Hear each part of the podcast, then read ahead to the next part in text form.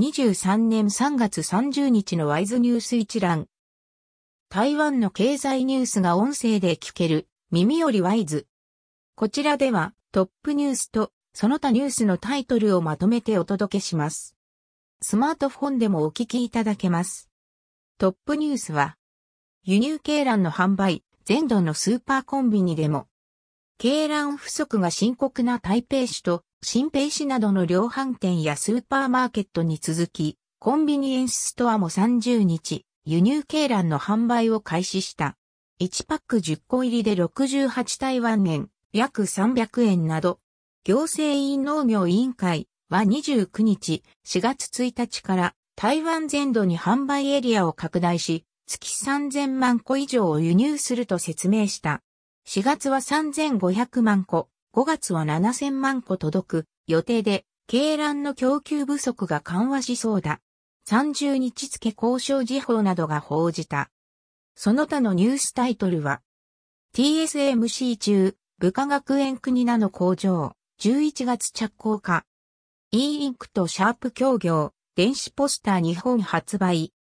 NVIDIA の GPU サーバー、ウィストロンなど受注化。23年新車市場45万台は待機者が予測。エバーライト、欧州大手の社内証明受注。太陽ホールディングス、台北市に営業拠点。利権発のレグイミューン、三複製技に GVHD 新薬受験。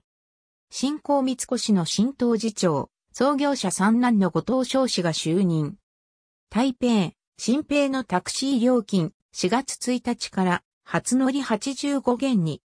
ウォルシンリーワト、デンマーク NKT、洋上風力ケーブルで合弁契約。川崎重工の発電設備、新築圏の清掃工場を向け受注。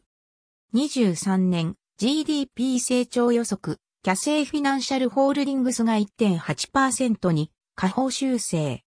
転職願望あり、若者の33%。22年固定投資6.2兆元、過去最高に。蔡英文、総統、ニューヨークに到着。中国人として侵略に抵抗、馬英九、前総統。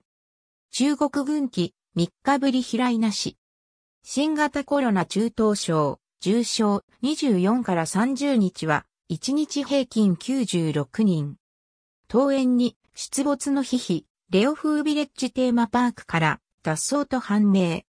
沿岸部に遺体の漂着相次ぐ犯罪組織が捨てた密航者か。以上ニュース全文は会員入会後にお聞きいただけます。購読、指読をご希望の方は、ワイズホームページからお申し込みいただけます。